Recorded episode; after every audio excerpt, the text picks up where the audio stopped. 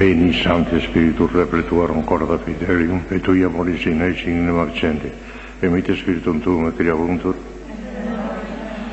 Oremus Deus que corda fidelium Sancte Spiritus e lo stazione de Christi, da nobis in in Spiritus recta sapere Deus sempre consolazione gaudere per Christum Dominum nostro. Ave Maria, gratia plena, Dominus tecum, benedicta tui mulieribus, et benedictus fructus ventris tui, Iesus.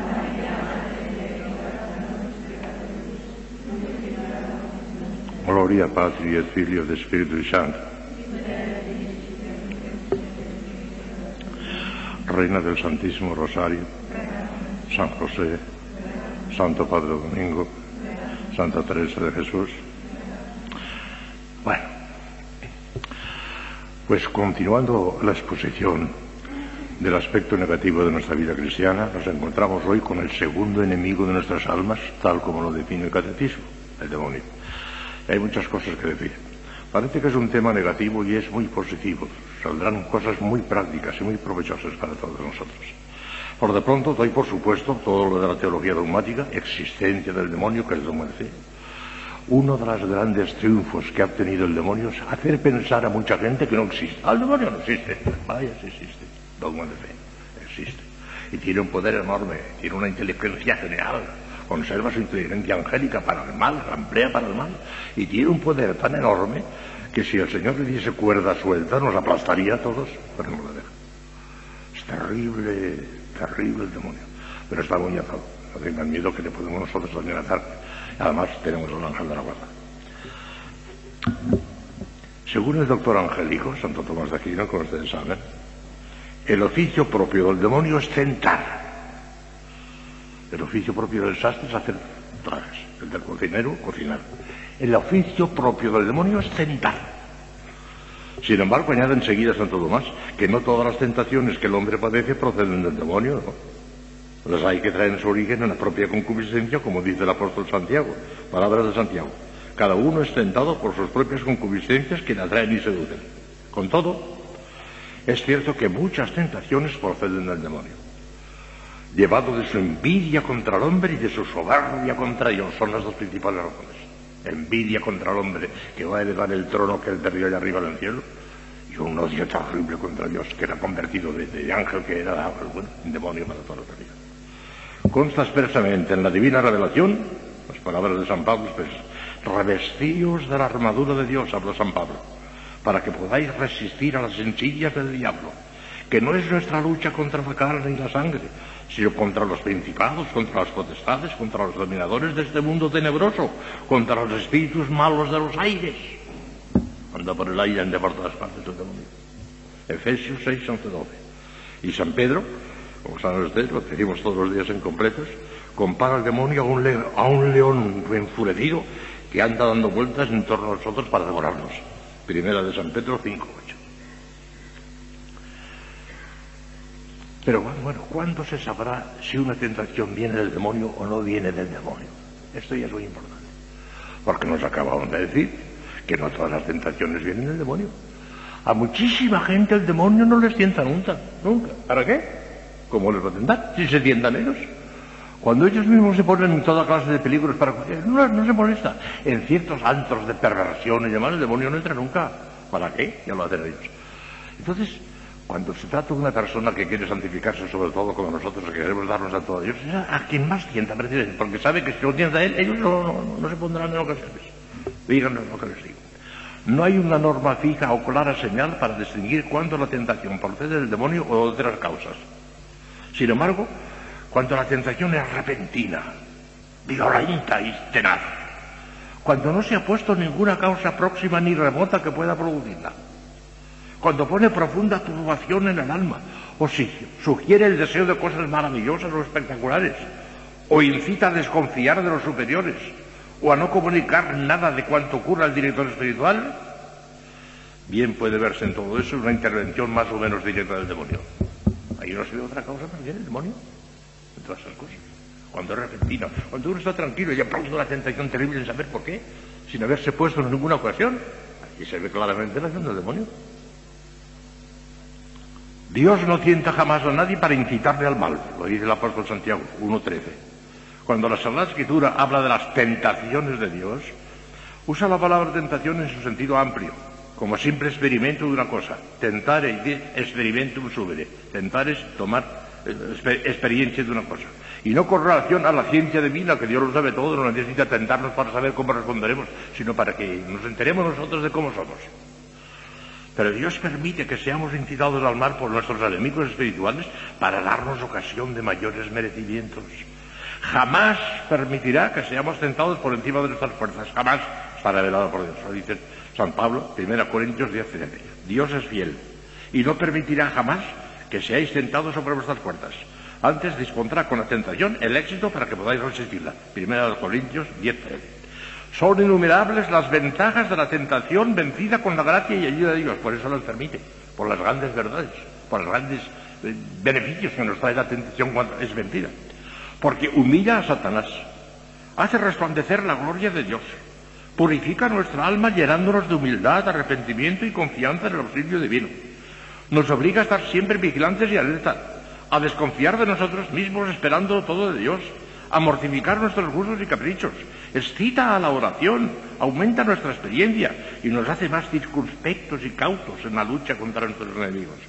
Con razón afirma Santiago, palabras del apóstol Santiago, Bienaventurado el varón que soporta la tentación, porque probado recibirá la corona de la vida que Dios prometió a los que le aman.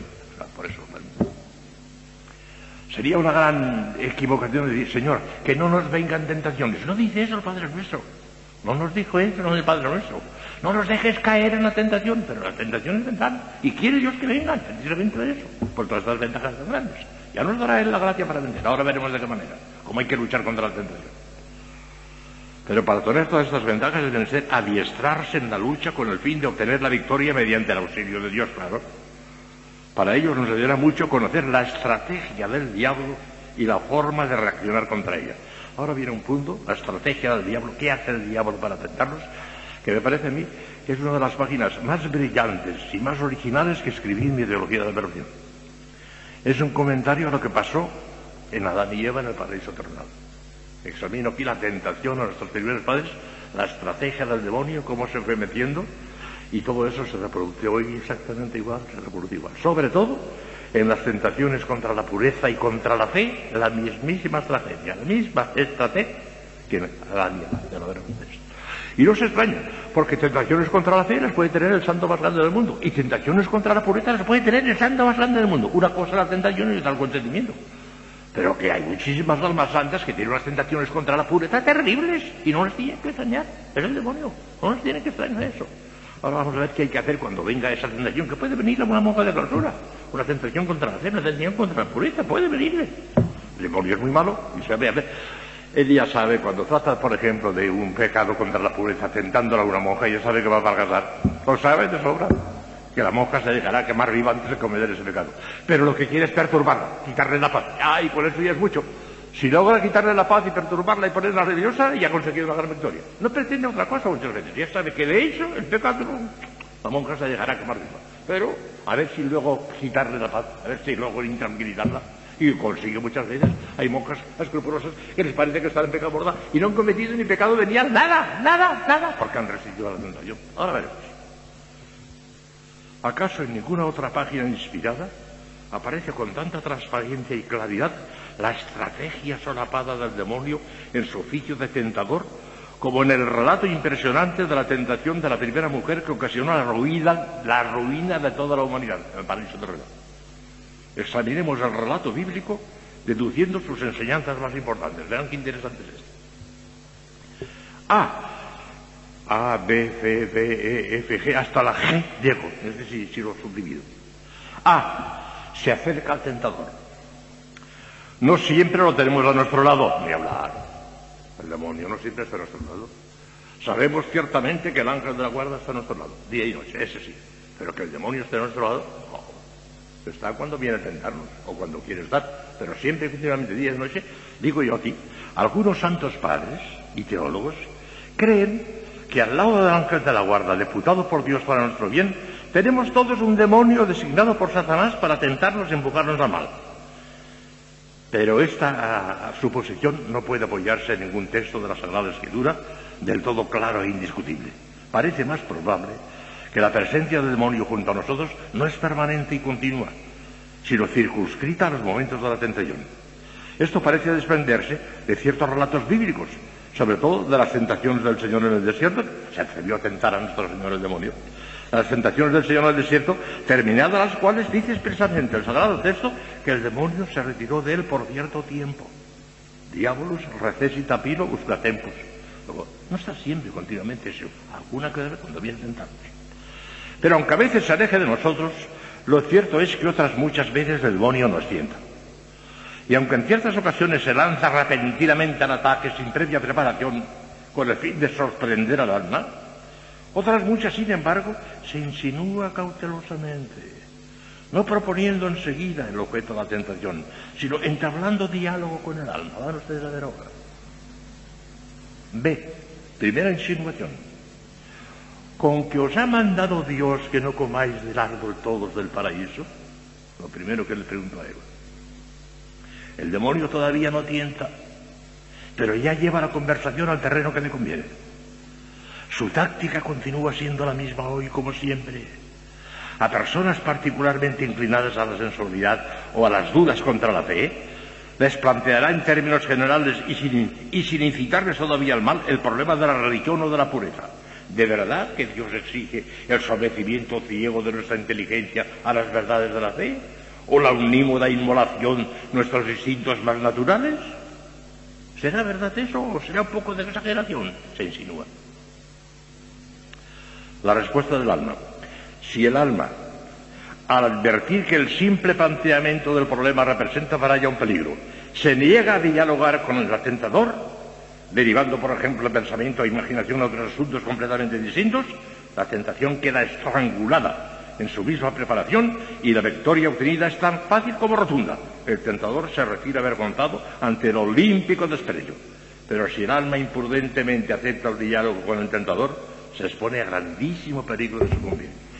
Hay que resistir el acto, sin esperar un instante. Es, Imaginen ustedes cuando vamos a clavar un clavo en la pared. No, aquí no, hay piedra. Tampoco, aquí hay piedra. No, hay piedra. Por fin, aquí entra un poquito. Hasta adentro. Si le damos un poquitín de paso, hasta adentro. Hay que poner piedra enseguida. En el acto, piedra. En el acto. ¿Cómo? Ahora les diré algunas, algunas estrategias para poner esa piedra en el acto. Tratar, tratar inmediatamente de poner a la imaginación en contacto con otra cosa completamente distinta. Porque cerrando los ojos, apretándose, por siendo nervioso, no se consigue nada. Si con eso no se consigue nada, no hay que ponerse nervioso pero hay que darle pábulo a la imaginación de tal manera que se, que se desvíe en absoluto de la tentación. Por ejemplo, vamos a repasar, el mapa de España. Galicia 4, Coruña, Lugo, Orense y Pontevedra, Asturias 1, Oviedo, Galicia, y, van, y cuando lleguen a Málaga, la tentación está en las Islas Canarias. No sé si, claro. O las de Corea o las de China, pues no sé. ¿En cuántos pueblos de España he estado yo visitando? Pues me acuerdo que estuve en tal pueblo, en tal pueblo, en tal pueblo, en tal pueblo, en tal pueblo. Cuando lleguen al 10 o al 11, la tentación ya lo sé. La tabla de multiplicar, 2 por 2, 4, 2 por 3, 6, 2 por 4, 8. Y cuando llega al 16, la tentación no existe. Ven ustedes, hay que darle pábulo inmediatamente a la imaginación para que se aparezca. Porque poniéndose nervioso y cerrando los ojos y diciendo, no, no, no, no quiero, no quiero, no quiero, no hacer nada con eso. Porque ponerte nerviosa. Hay que darle pábulo a la imaginación para que desaparezca la tentación importantísimo. Pero en el acto, ¿eh? Piedra en el acto, o cualquiera de estos procedimientos en el acto, sin dialogar ni un instante, porque si dialogan, vean lo que pasó. Y respondió la mujer a la serpiente, del fruto de los árboles del paraíso comemos, pero del fruto del que está en medio del paraíso nos ha dicho Dios, no comáis de él, ni lo toquéis siquiera, no vayáis a morir. El alma se da cuenta de que Dios le prohíbe terminantemente realizar aquella acción entretenerse en aquella duda, fomentar aquel pensamiento o alimentar aquel deseo. No quiere desobedecer a Dios, pero está perdiendo el tiempo recordando que no debe hacer eso. No pierda el tiempo ni para recordar que no debe hacerlo. ¿Cuánto más sencillo sería no llegar siquiera a tener que recordar esos deberes morales, estrangulando la tentación en sus comienzos y no molestándose siquiera en ponderar las razones por las que debe hacerlo así? Ni siquiera ponderar las razones. Bueno, en el acto, piedra. o en el acto, cualquiera de esas cosas que dice. Está en el acto, sin dialogar. Sigue, proposición directa del pecado. El alma ha cedido terreno al enemigo y éste cobra fuerzas y audacia para intentar directamente el asalto. Y dijo la serpiente a la mujer, de una manera moriréis. Es que Dios sabe muy bien que el día que comáis de ese árbol se abrirán vuestros ojos y seréis semejantes a Dios, conocedores del bien y del mal. Aquí ya está la tentación. Ya no es una insinuación, ya está la tentación. Comed, bobos. Ah, si precisamente van a ser mucho más grandes. El demonio presenta un panorama deslumbrador. Detrás del pecado, ahora ya no dice, vas a ser como Dios. Eso ya no lo dije, eso lo dijo una vez, ya lo puede repetir. Ah, pero presenta un panorama deslumbrador. Detrás del pecado se oculta una inefable felicidad. Ya no sugiere al alma el pensamiento de que será como Dios. Esa utopía solo pudo presentarla una vez. Pero le dice que será feliz si se entrega una vez más al pecado. En todo caso, añade, Dios es infinitamente misericordioso y te perdonará fácilmente. Claro que una vez Oh, goza una vez más del fruto prohibido. Nada malo te sucederá. ¿No tienes experiencia otras veces? ¿Cuándo gozas? ¿Y qué falta es por salir del pecado por el inmediato arrepentimiento? Pecas, te confiesas, aquí no ha pasado nada. Eso es lo que les dice la gente del mundo y quizá también alguna moja cuando esté turbada. Después te confiesas y aquí no pasa nada. Si el alma abre sus oídos a estas insinuaciones diabólicas, está perdida. En absoluto está todavía tiempo de retroceder. La voluntad no ha dado todavía su consentimiento. Pero si no cortan el acto y con energía, está en gravísimo peligro de sucumbir.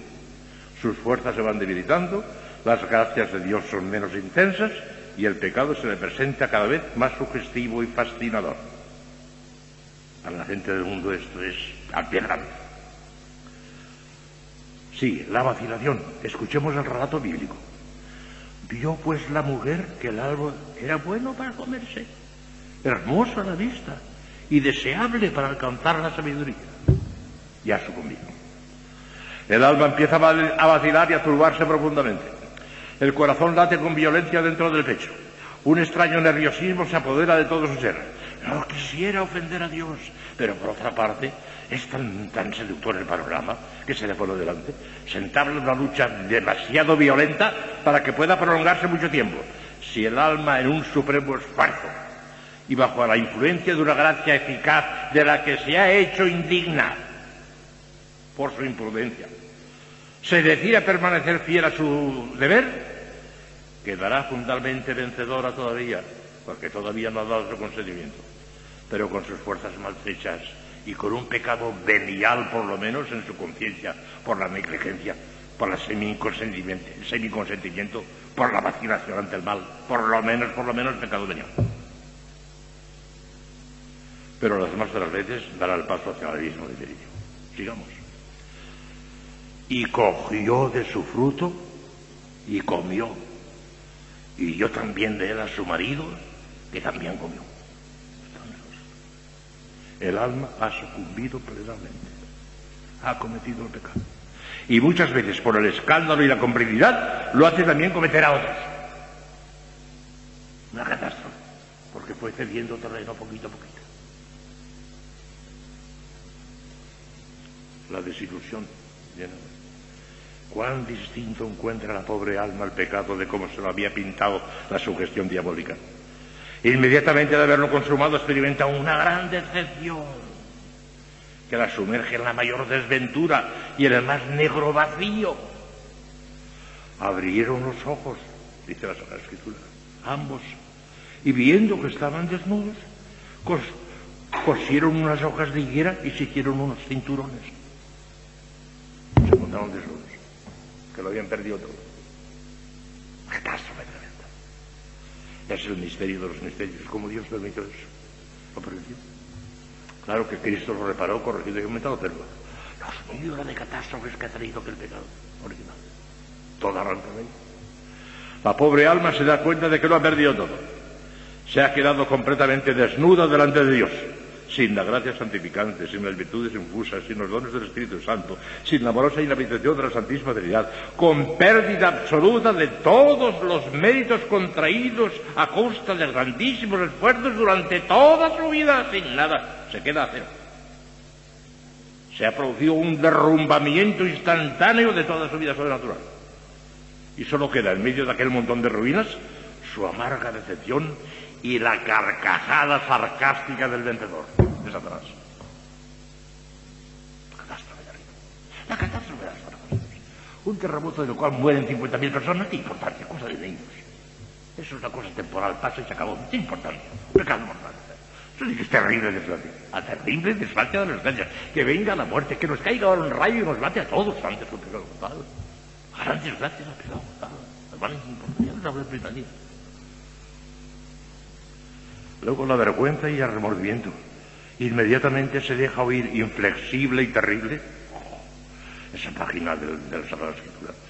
La voz de la conciencia que reprocha al crimen cometido. Oyeron a Yahvé de Dios que se paseaba por el jardín al fresco de la tarde. Y se escondieron de Yahvé de Dios, Adán y su mujer, en medio de la arboleda del jardín. Pero llamó Yahvé de Dios a Adán diciendo, Adán, ¿dónde estás? Esta misma pregunta que formula al pecador su propia conciencia, ¿qué has hecho? No tiene contestación posible. Solo cabe ante ella caer de rodillas y pedir perdón a Dios por la infidelidad cometida y aprender de la dolorosa experiencia a resistir en adelante al tentador desde el primer momento, o sea, desde el simple planteo de la cuestión, cuando la victoria era fácil y el triunfo seguro bajo la mirada amorosa de Dios.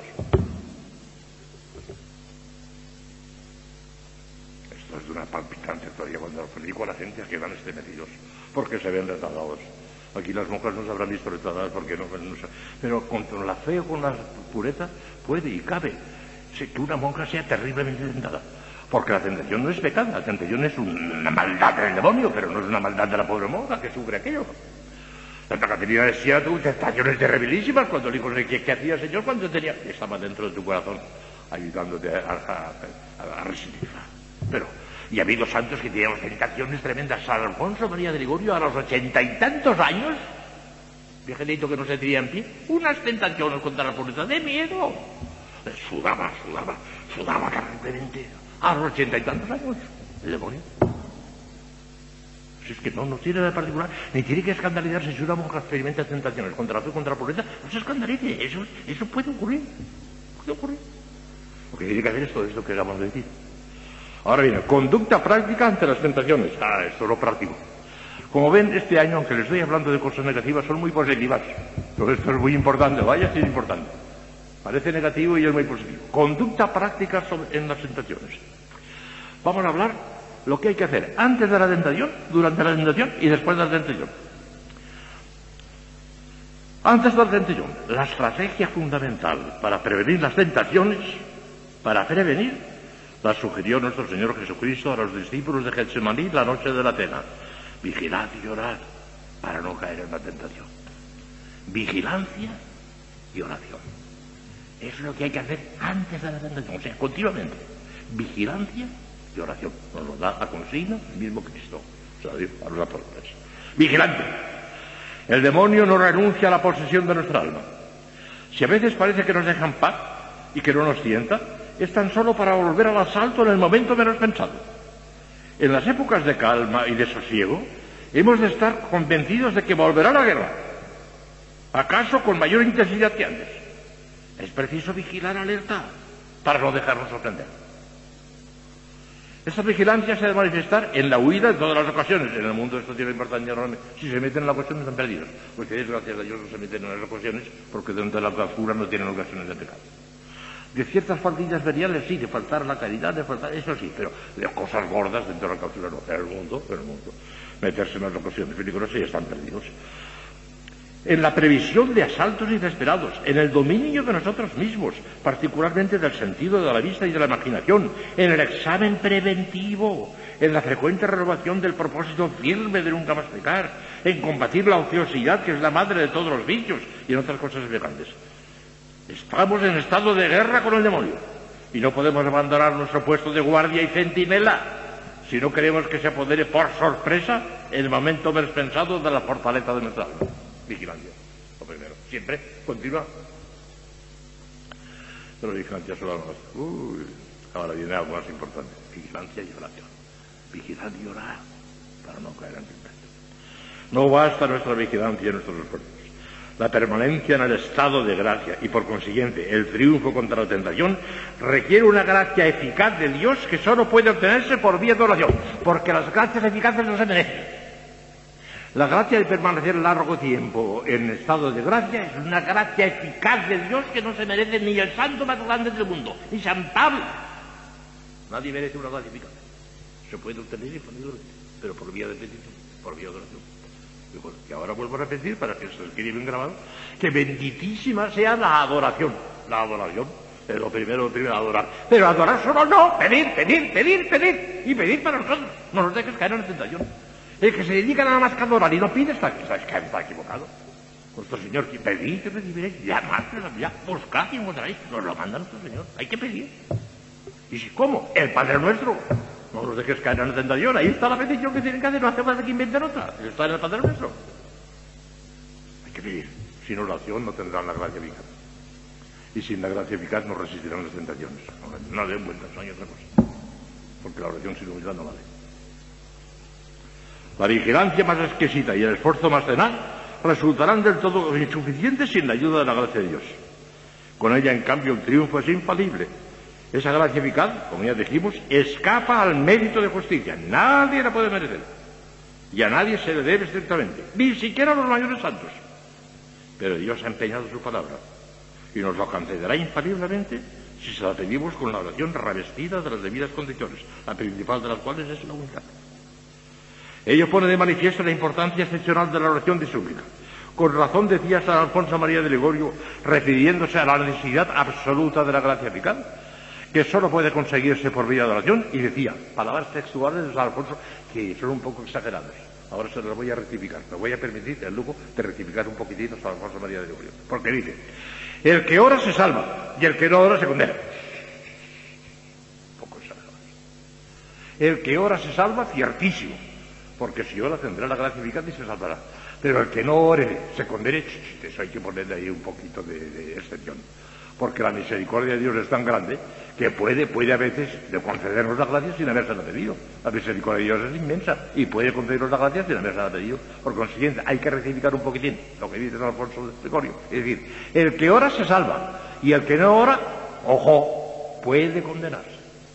Pero se puede decir mal que se condene porque podría recibir la gracia aún sin oración. Pero que, qué hora se salva, es cierto. Y para decidir, fíjense bien qué bonito vaya lo que añade San Alfonso de Ligorio, una cosa preciosa, me gustará mucho.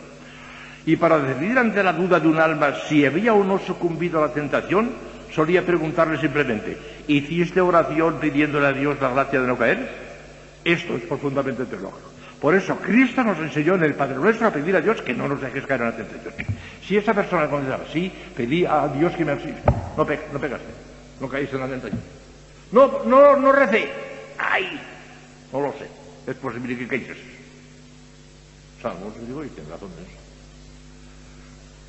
Y es muy bueno y razonable que en esa oración preventiva invoquemos también a María, nuestra buena madre, que aplastó con sus plantas vecinales la cabeza de la serpiente infernal, y a nuestro ángel de la guarda, uno de cuyos oficios principales es precisamente el de defendernos contra las tentaciones del demonio, que el ángel de la guarda puede muchísimo más que el demonio, puede dar la patada y alejarle.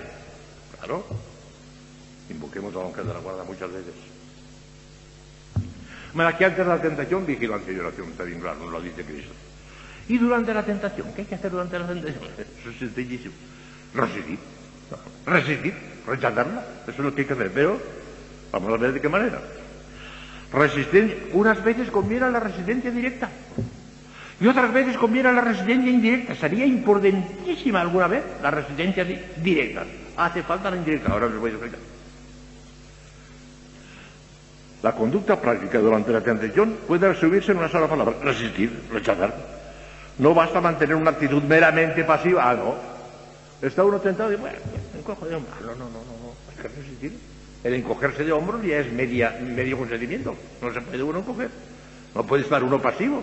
Tiene la tentación, tienes que rechazarla. No puedes decir, bueno, pues no, no, no, no, pasivo no. Tienes que rechazar. sino que es merecer una resistencia positiva. Pero esta resistencia positiva puede ser directa o indirecta. Y a veces conviene la directa y a veces la indirecta. ¿Van ustedes a ver ahora? Resistencia directa es la que se enfrenta con la tentación misma y la supera haciendo precisamente lo contrario de lo que nos sugiere. Por ejemplo, empezar a hablar bien de una persona cuando nos sentíamos tentados a criticarla. Dar una limosna espléndida cuando la tacañería trataba de cerrarnos la mano para dar una limosna pequeña.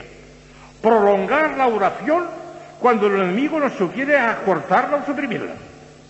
Hacer un acto de pública manifestación de fe cuando el respeto humano trataba de atemorizarnos. Esta resistencia directa conviene emplearla en toda clase de tentaciones, a excepción de las que se refieren a la fe y a la pureza. A la fe y a la pureza la directa no conviene, no conviene sería aumentarla todavía más la tentación. No, no, no, no. La resistencia indirecta es la que no se enfrenta con la tentación, sino que se aparta de ella, distrayendo la mente a otro objeto completamente distinto a lo que les he dicho antes. Aquellos ejercicios para distraer la mente, para distraer la mente. Está particularmente indicada en las tentaciones contra la fe y la, y la pureza, en las que no conviene la lucha directa, que quizá aumentaría la tentación por lo peligroso y resbaladizo de la materia. Lo mejor es, en estos casos, practicar rápida y enérgicamente, pero también con gran serenidad y calma. Serenidad y calma, no ponerse nervioso nunca. Serenidad y calma, un ejercicio mental que absorba nuestras facultades internas, sobre todo la memoria y la imaginación, y las parte indirectamente con suavidad y sin esfuerzo del objeto de la tentación. Por ejemplo, recorrer mentalmente la lista de nuestras amistades en tal pueblo, los nombres de las provincias de España, el título de los libros que hemos leído sobre tal o cual asunto, los 15 mejores monumentos que recordemos, y hay una infinidad de medios para distraer la imaginación, absorberla de tal manera que se quite la tentación. Son variadísimos los procedimientos que podemos emplear para esta clase de resistencia indirecta, que dan la práctica positivos y excelentes resultados, sobre todo si se la practica en el momento mismo de comenzar la tentación y antes de permitir que eche raíces en el alma. A veces la tentación no desaparece enseguida. El demonio vuelve a la carga una y otra vez con incansable tenacidad y pertinacia. No hay que desanimarse por ello jamás. Esa insistencia diabólica es la mejor prueba de que el alma no se convida a la tentación.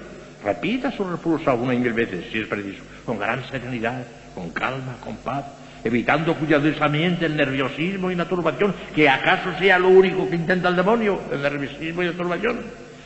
Cada nuevo asalto rechazado es un nuevo mérito contraído ante Dios y un nuevo fortalecimiento del alma. Lejos de enflaquecerse el alma con estos asaltos continuos rechazados, adquiere nuevas fuerzas y energía. El demonio, viendo su pérdida, acabará por dejarnos en paz. Sobre todo si advierte que ni siquiera logra turbar la paz de nuestro espíritu, que acaso era la única finalidad intentada en él, por eso reiterados los asaltos. Conviene siempre, sobre todo si se trata de tentaciones muy tenaces y repetidas, manifestar lo que nos pasa al director espiritual, el Señor o el confesor.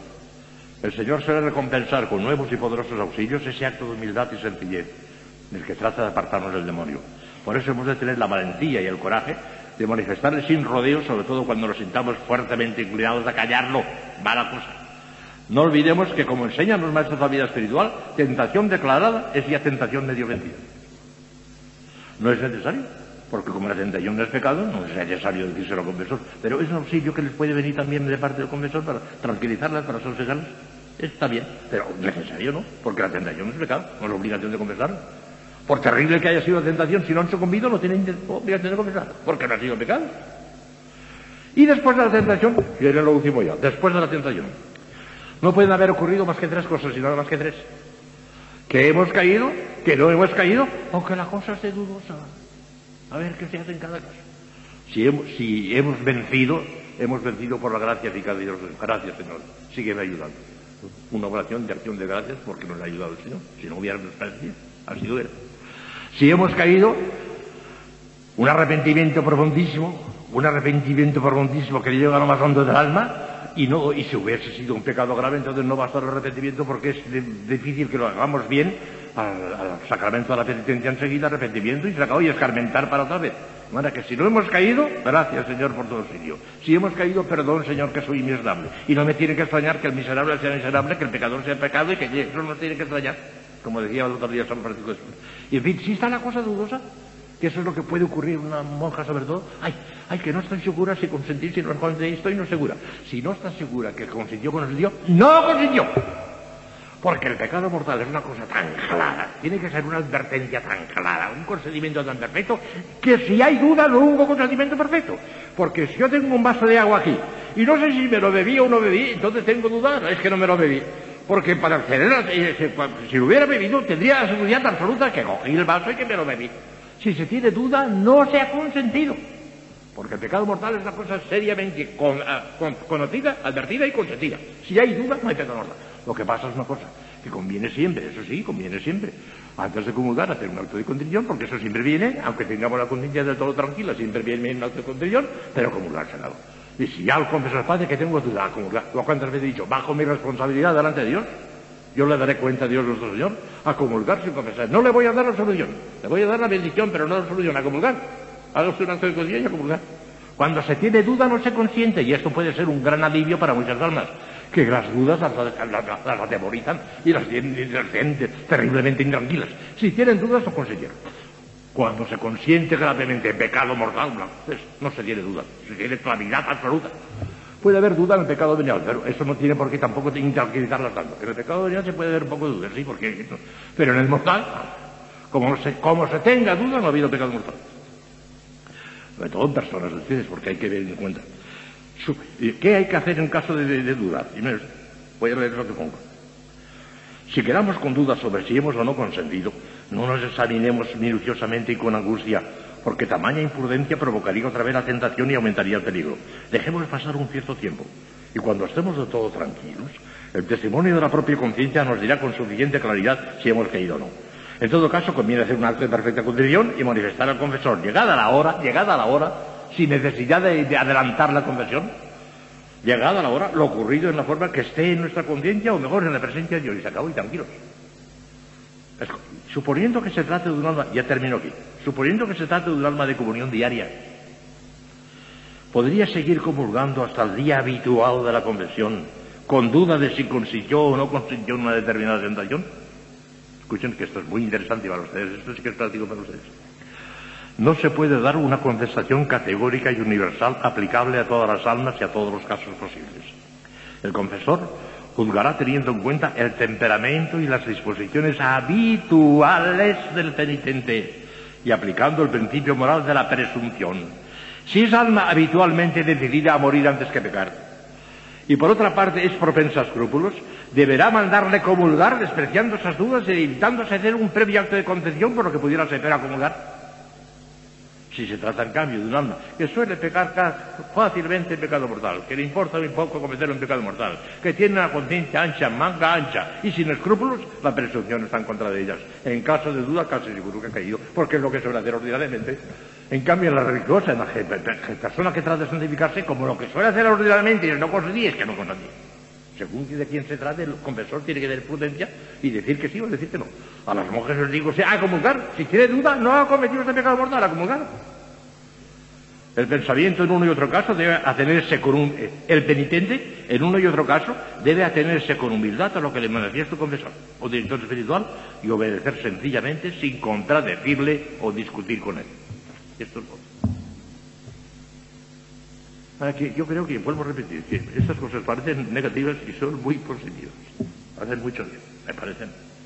Mañana seguiremos con el demonio, que hay muchas cosas, porque además de la tentación viene la obsesión diabólica, que rara, ocurre alguna vez, pero alguna vez ocurre, sobre todo en santos, en personas muy adelantadas. El demonio no se contenta con la tentación porque con eso no consigue nada. Y llega hasta la obsesión, que es muchísimo más fuerte. Mañana les hablaré un poquito. Y finalmente hay otra tercera cosa que probablemente la saltaré porque eso sí que no es, no es práctica, no es de actualidad, la posesión diabólica. Les hablaré un poquito, porque se dio algún caso de posesión diabólica incluso en algún santo. Ya verán por qué, pero eso lo saltaré muy rápidamente porque no es frecuente eso. La obsesión en algunas almas muy avanzadas, eso verdad, en personas corrientes y normales, menos que normales como somos nosotros, la obsesión no es soledad. El, el, demonio se contenta con la tentación y muchas veces ya sabe que no, hemos de consentir, pero lo que quiere es perturbarnos y quitarnos la paz, como ella.